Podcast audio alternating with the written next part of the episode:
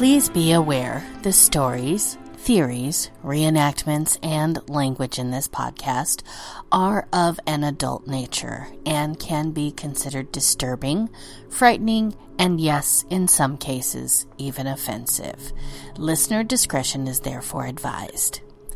Welcome, heathens. Welcome to the world of the weird and unexplained. I am your host, Nicole Delacroix, and together we will be investigating stories about the things that go bump in the night. Monsters lurking under your bed or deep in the forest. That unknown creature lurking just out of sight. And so, sit back, grab your favorite drink, and prepare to be transported to today's dark enigma. Night. The choice of libation, my darlings, is always yours, so choose your poison accordingly. All right, now for the game part. How about every time I shot? All right, now that we have the business end out of the way, we can jump headfirst into today's dark enigma. But I have a rule. Everyone has to start singing that of the Galapagos Islands. I know you guys were waiting for something big there. Sorry about that. Anyways, the Galapagos Islands are one of the natural wonders of our planet. Isolated for millions of years, they are so populated by such a vast number of unique endemic species that their name has become synonymous with places where evolution has progressed in geographic solitude. Indeed, it was here among those scattered remote Charles Darwin made his observations and notes that would lead him to conceive of his theory of evolution. Considering this image of remote, untouched natural beauty and wonder that most people may have of them, the Galapagos Islands are probably the last place where one would expect to find human settlements. Yet, the islands have attracted permanent human populations since the 1800s.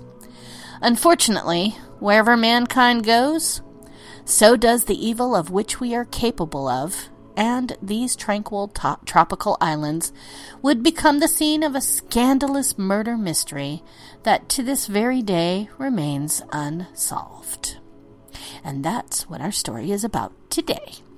So, the Galapagos Islands are an archipelago of volcanic islands spread out along the equator around 560 miles west of Ecuador. The islands are most famous for their incredible diversity of both marine and terrestrial life, including the well known Galapagos giant tortoise, the marine iguana, and my absolute favorites, the blue and the red footed boobies. Now, I know you guys are wondering why they're my favorite. Could it be because they have blue feet, red feet, or could it be the boobies? Yeah, I'm going to go with it's the boobies. I love a bird called a booby. Anyways, although humans have known of the island since they were first recorded in 1535 by the Bishop of Panama, Fray Thomas de Berlanga, perhaps the most famous visitor to the island was the naturalist Charles Darwin, who spent five weeks there during his voyage aboard the Beagle in 1835. Darwin called the Galapagos the land of craters due to their craggy volcanic nature and actually spent much time studying the unique geology and volcanic formations of the islands. Darwin would make several important geological discoveries during his stay on the Galapagos, but he is most well known today for his studies on the wildlife that, that lived there. Darwin's observations would lead him to come up with the groundbreaking concept of natural selection as an explanation for evolution, which would ultimately be published in his landmark work, The Origin of Species. Darwin and his companions were certainly not the only human visitors who had ever been to the Galapagos Islands at the time.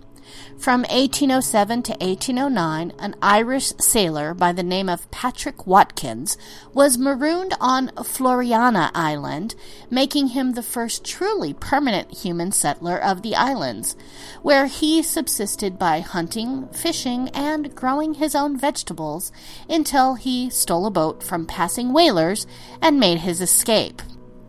In 1818, vast numbers of sperm whales were found to be in the seas of the region, and so the Galapagos became a popular stopover point for whalers, which they called the offshore grounds, with several temporary whaling outposts set up on the islands where sailors could send and receive mail, restock on supplies, and carry out repairs on their ships.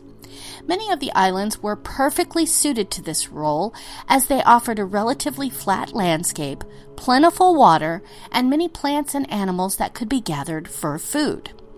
In addition to using the Galapagos as a launching point to slaughter whales by the hundreds, there were other unfortunate environmental consequences of human visitors. One whale ship called the Essex made a stopover on Charles Island, now, now known as Floreana Island, and the crew went about hunting the endemic giant tortoises for food something which was unfortunately somewhat of a common practice for visitors passing through at the time. During this particular hunt, some of the crew started a fire that soon blazed out of control, with all of the crew members barely escaping to their ship with their lives. The unchecked fire soon had engulfed much of the island and was so spectacular that its illumination reportedly could be seen on the horizon even after a full day of sailing. It caused such extensive damage that several years later, one visitor described Charles Island as still being mostly a blackened, charred wasteland. This was, in fact, the very same island where Darwin would formulate his theory on evolution years later, so it was able to bounce back somewhat. Yet it is thought that many species, species unique to this one island were likely wiped out in the blaze. Way to go, humans, right? Although humans certainly had a negative impact on the islands and their ecology, these were at first mostly temporary settlements or people just passing through. There was no real attempt to colonize the islands permanently until Ecuador acquired them on February the 12th of 1832, changing their name to the Archipelago of Ecuador. Permanent settlement began with groups of convicts who were brought there by the island's first governor, General Jose de Villamil, to be put into penal colonies. These convicts were there mostly to separate them far from society, and they eked out sustenance living in their new home. Later that year, the convicts would be joined by artisans and farmers, further increasing the population. These first steps towards colonization would lead to more and more people coming to the islands to set up sugarcane plantations and small villages. This growing amount of human settlement, as well as the ships passing through, had rather disastrous consequences for some of the native wildlife, most notably with the demise of the Floreana subspecies of giant tortoise, which had already gone extinct due to being hunted by settlers and passing whalers by the time Darwin arrived in 1835. Once again, way to go, humans! Settlement of the Galapagos really picked up in the 1920s and 30s when a wave of settlers from Europe started to arrive. Lured by numerous perks and benefits, including the right to receive land from the Ecuadorian government, the ability to maintain their citizenship, unlimited fishing and hunting rights, and freedom from taxation for their first 10 years. Yeah, what a perk, right? These perks, as well as the intoxicating allure of this peaceful tropical locale, proved irresistible to many, and the islands experienced a small population boom, with other settlers rushing in from Ecuador and even America. It's here where our story begins to divert from one of the promise of an unfettered quiet life in paradise to one of scandalous betrayal, sex, murder, and the evil of man. One of these European settlers was a German dentist by the name of Frederick Ritter, who arrived at Floreana Island in 1929 to elope with a patient named Dore Strauch, with whom he had been having an affair and who was also married. So she was married, they were having an affair, they ran away together. I know, and they're German, so yeah, they suck. Anyways, they had escaped to be together unhindered and live a simple life, as well as get away from the crumbling economy of their native land in the wake of World War I. Because remember, this is before World War II and after World War I. The two had left everything behind, including their respective spouses, to start a new life far from the ones that they had known, and specifically chose Floreana as it was one of the more remote and sparsely populated islands of the archipelago.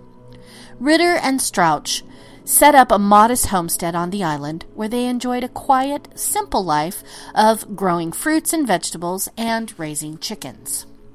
I know there's a joke in there somewhere about fruits and chickens. I put it together and send me an email because it should be funny.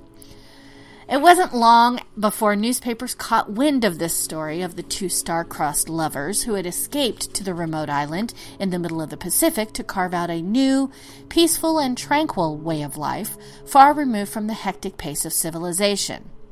Their life was played up as an idyllic existence and an adventure story with headlines proclaiming them to be the Adam and Eve of the Galapagos. The media coverage made the two celebrities, portraying them as a happy couple who had bravely defied civilization to pursue life on their own terms. And this caught the attention of many who were attracted to such a brave spirit of adventure. Now, although the media portrayed Ritter and Strauch as an adventurous, happy couple, enchanted by their new surroundings, there were certain disturbing facts behind the scenes that they failed to pick up on. First was that the couple had been quite eccentric from the outset, having had all of their teeth removed in order to be able to share a pair of steel dentures before they had even left for the islands. I'm just going to go with ew. Ritter, who was portrayed as a rugged romantic hero by the media, was actually a strict strict disciplinarian who advocated a harsh lifestyle of hard, back-breaking work, a strict vegetarian diet, and complete lack of any creature comforts. I'm just going to go, I hate this guy already. Anyways, while indeed simple and tranquil, life on the island was certainly not easy. It was marked by brutally hard work and the difficulty of eking out a living on the rocky, windswept volcanic land. Although Strauch was happy to be away from civilization, she once lamented, ceaseless manual toil dulls the edges of spiritual life. I'm just going to say that she's probably like me, didn't want to work that hard. Anyways, Nevertheless, the media coverage enthralled people with its story of leaving civilization behind in pursuit of a new life in paradise, and thus prompted many brave souls to make the trip there themselves. While many of these visitors to Floreana were curiosity seekers, there merely to catch a glimpse of the now famous couple and their lifestyle, others went fully expecting to stay to establish their own permanent homesteads. However, many who had envisioned an idyllic romantic lifestyle in paradise, well, were unprepared for the harsh reality of the hardship of toiling over the volcanic soil and scraping out a living on this speck of sun beaten land in the middle of the ocean, bereft of all modern conveniences, and, well, ultimately found out that they were just not cut out for it. Many of the disillusioned people left soon after arriving. But Still, some of them stayed. One family who chose to stay and brave this new land was that of former soldier Heinz Wittmer, who arrived on the island in 1932 along with his pregnant wife Margaret and their young son Harry, who was suffering from health problems and was one of the reasons the family had decided to come live amongst nature in the first place. The Wittmers were similar to Ritter in that they were independent people who enjoyed the rugged and secluded life on the island, and they set up their own homestead there not far from Ritter's land. Shortly after their arrival, Margaret would give birth to their son Rolf, who was the first Galapagos colonist to have ever actually been born there. This was all much to the chagrin of Ritter. After all, he had come to Floreana specifically to get away from other people, and he was very much a loner who valued his privacy and, well, didn't like visitors. He just didn't like people. He didn't appreciate the influx of curiosity seekers, least of all those who intended to stay. Nevertheless, Ritter grudgingly went along with the new family moving in, although contact with the Wittmers was infrequent, with both families coexisting peacefully while keeping mostly to themselves. Both families seemed to like it this way, and life on the island remained quiet and without incident. Dun dun dum! Yeah, you know that's coming. Just as a calm sort of truce had settled over the island, and Ritter was beginning to grow accustomed to having others around, another group of settlers arrived that would manage to shatter the peaceful life they had built in this faraway land. This new group came in the form of the attractive and eccentric Austrian Baroness Eloise Wehrborn de Wagner Bosquet. Say that ten times fa- fast, right? She came along with her two young and handsome lovers, Robert Philipson and Rudolf Lorenz, as well as an Ecuadorian man by the name of Manuel Valdivieso who tagged along as a hired hand to do all of the hard work while the others basked in paradise. The Baroness quickly set up her own homestead, which she called Hacienda Paradise, right next to Wittmer's, and promptly went about shaking up life on the island as much as was humanly possible, because when you call yourself Baroness, that's what's expected of you. Anyways. So the Baroness was a talkative, flamboyant, highly eccentric character who quickly proved to be the polar opposite of everybody who was living in the area when she arrived. The first most glaring offense was the fact that she had come with two lovers with whom she slept in the same bed and of whom she was not ashamed of in the slightest.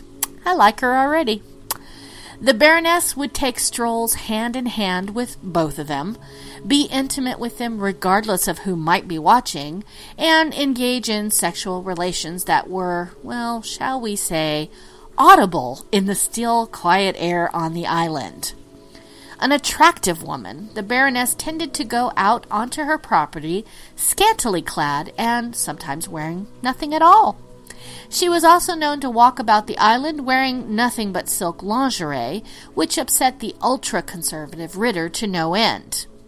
Additionally, she made up her home with quite a loud, garish decor that was just as flamboyant as she was, in stark contrast to the simple, functional design of the other homesteads. Another problem was, well, the Baroness's personality, which proved to be abrasive to those around her as well as her deceitful actions.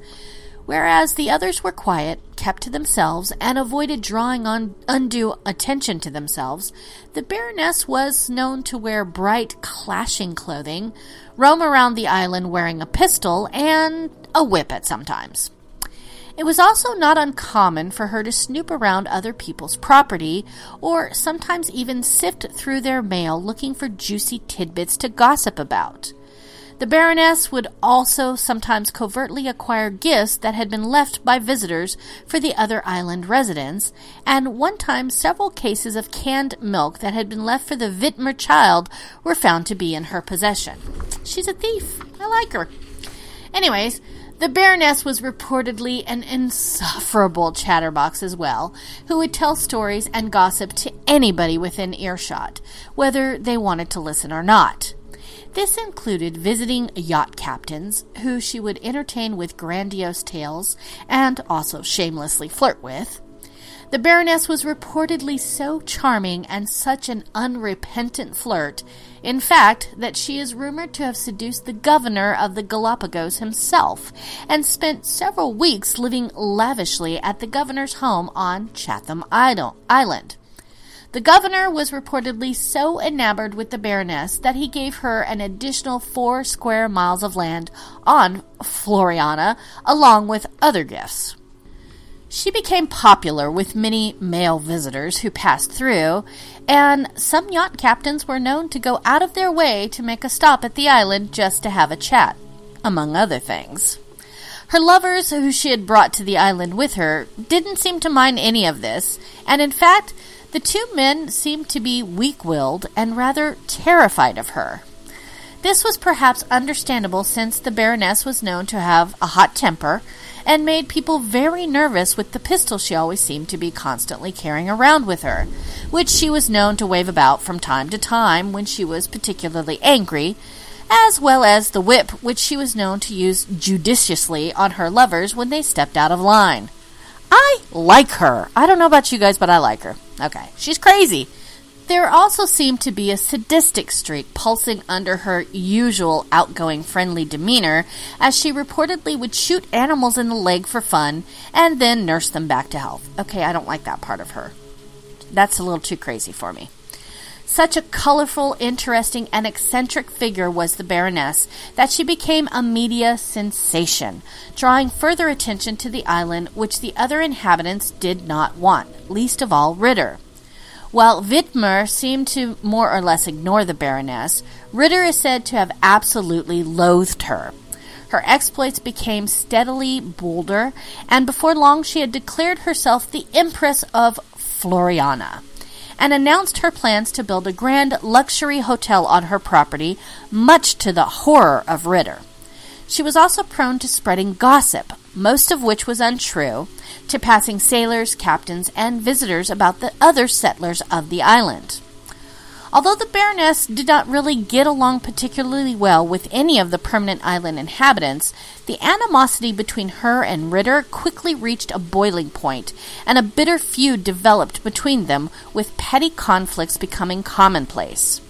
Ritter began to accuse the Baroness of stealing his private mail in order to sell it to newspapers, and on several occasions the fiery Baroness threatened Ritter with her pistol.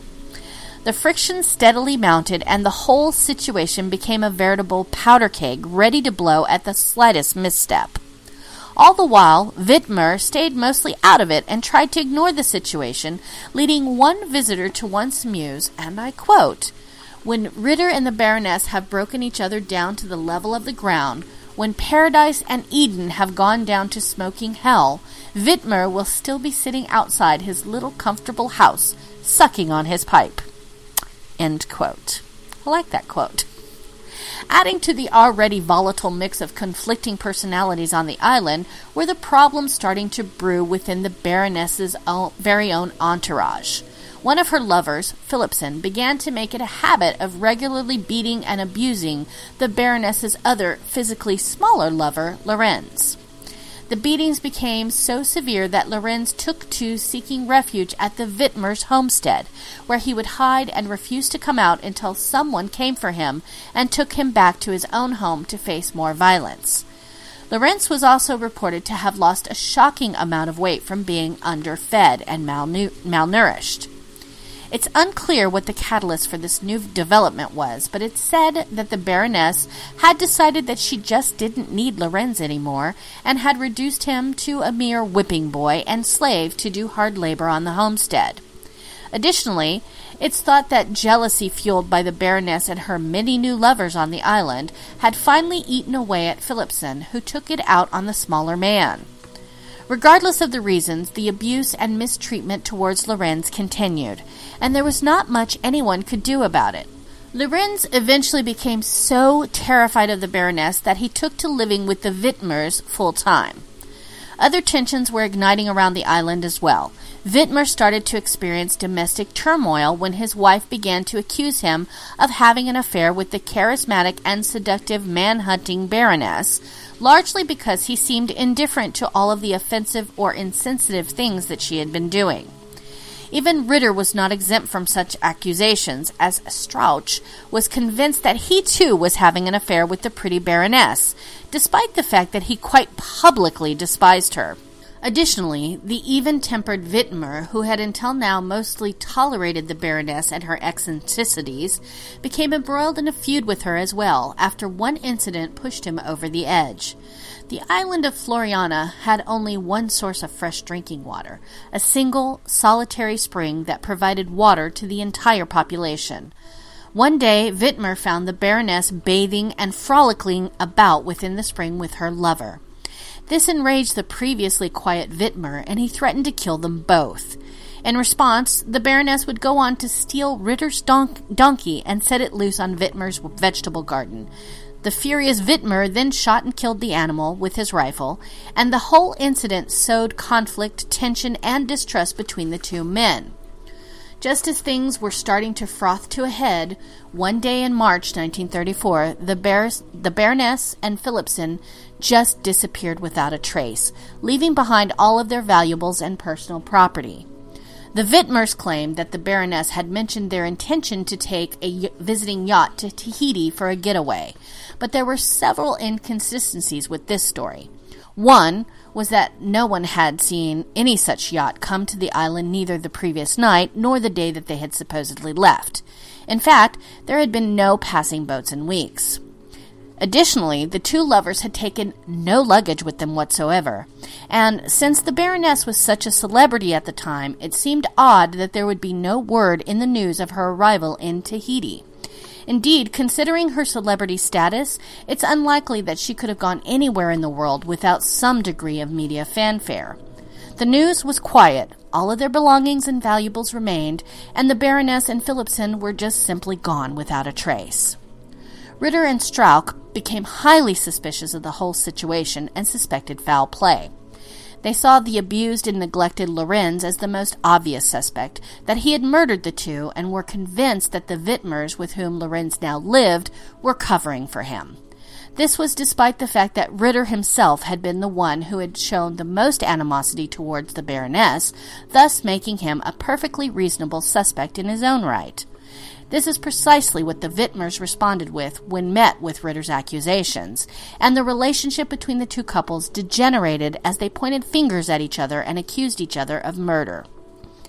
During this period of confrontation, paranoia, and distrust, Lorenz quietly and perhaps wisely slipped away aboard a passing boat manned by a Norwegian fisherman headed for San Cristobal Island, where he hoped to then catch a ferry to the mainland. This fishing boat, along with Lorenz and the fishermen, would also mysteriously disappear, and it wasn't until months later that their desiccated, mummified remains were found baking in the sun on desolate, arid Marchena Island, a volcanic wasteland devoid of any trees or freshwater sources. It was believed that they had experienced engine problems and had been forced to land on the island, where they died of dehydration in the scorching sun. Meanwhile, conflict between Ritter and the Wittmers had escalated to the point where there were fights between them nearly every single day. Not long after that, in November of 1934, Ritter suddenly and inexplicably came down with botulism while allegedly eating chicken cooked by Strauch. The, count, the canned chicken meat had come from chickens that had died after contracting botulism through being fed rotten wild boar meat, but Ritter had known it could be safe to eat if cooked properly. And it's all very unusual because if you remember, Ritter was a strict vegetarian. Miss Wittmer would claim that Strauch had been the one to poison him by intentionally undercooking the meat, even though she knew it was laced with botulism, and that indeed Ritter himself had told her as much as his health deteriorated, a claim that Strauch vehemently denied. The idea was not exactly far fetched, as Strauch had slowly grown to hate Ritter over the over the months, and the two were known to have some epic arguments. But the fact that Ritter was a vegetarian and the heated conflict between Ritter and the Wittmers also pointed to the possibility that they had been the ones to poison him. Strauch would continue to deny having anything to do with Ritter's death and would leave the island the following year to return to Germany, where she would write a book on her experiences of Floreana called Satan Came to Eden. In the end, only the perpetrator knew for sure, and who that was remains a mystery to this very day. The Baroness and Philipson had disappeared without a trace. Lorenz had died. Ritter had suffered a slow, deteriorating, agonizing death of botulism, and Strauch had packed up and left. In the end, the Wittmers were the only ones who remained. Indeed, the Wittmer family would thrive on the island and would go on to eventually establish a hotel there, which is still run by their descendants. The original matriarch of the family, Mrs. Wittmer herself, would later write her own book on her experiences on the island entitled Floreana, A Woman's Pilgrimage to the Galapagos. A movie was made on the whole affair in 2013 that was titled The Galapagos Affair Satan Came to Eden, which recounts one version of the events based on pieces of home video footage taken by the settlers there, photos, diary entries, stories from visitors to the island and locals, and letters to the settlers' friends and families.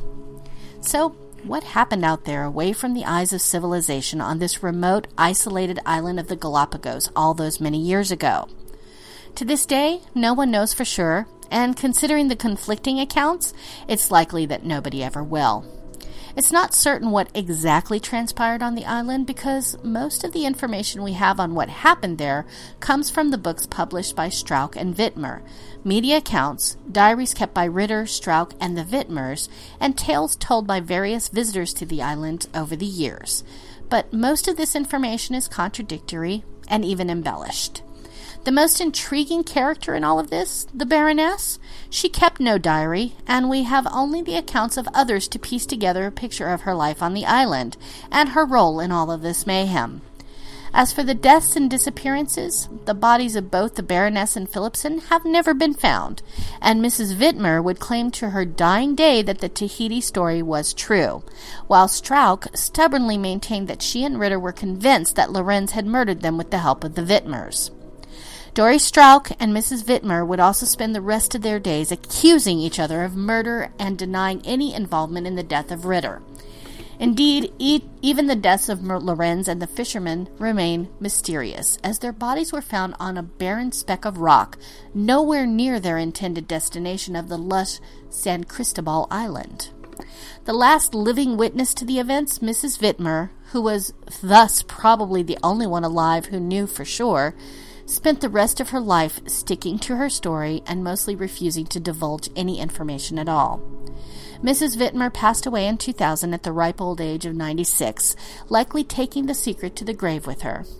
To this day, the mystery of what happened on Floreana Island remains unsolved and will most likely remain that way. The idea of leaving civilization behind, of escaping our busy and stressful lives, to spirit ourselves away to some tropical paradise where we can live out our days in blissful quiet is an alluring one. Many of us yearn to get away from it all, and some of us even manage to conjure up the courage to actually do it. Yet it seems that no matter how far we may distance ourselves from civilization, no matter how far out into the ocean we go to escape this hectic life for something simpler, there is just no escaping our own very nature and the potential evil that resides within the very human soul. And with that, my darlings, we've come to the end of the episode. I thank you for joining me here today, and I hope you'll take some time to reach out to me and tell me what you think about the story. You can always reach me and the show at darkenigmapodcast at gmail.com. And if you have suggestions for future shows or you just want to tell me what you think, drop me a line because I do reply to every single email. And on that note, that's all the time I have for you this evening. I thank you for joining me here, me here on Renegade Talk Radio, and don't forget to tune in next time, my darlings. See you, my heathens. I love ya. Mwah, mwah, mwah, mwah, We don't sugarcoat shit. This is Renegade Talk Radio. Renegade Talk Radio.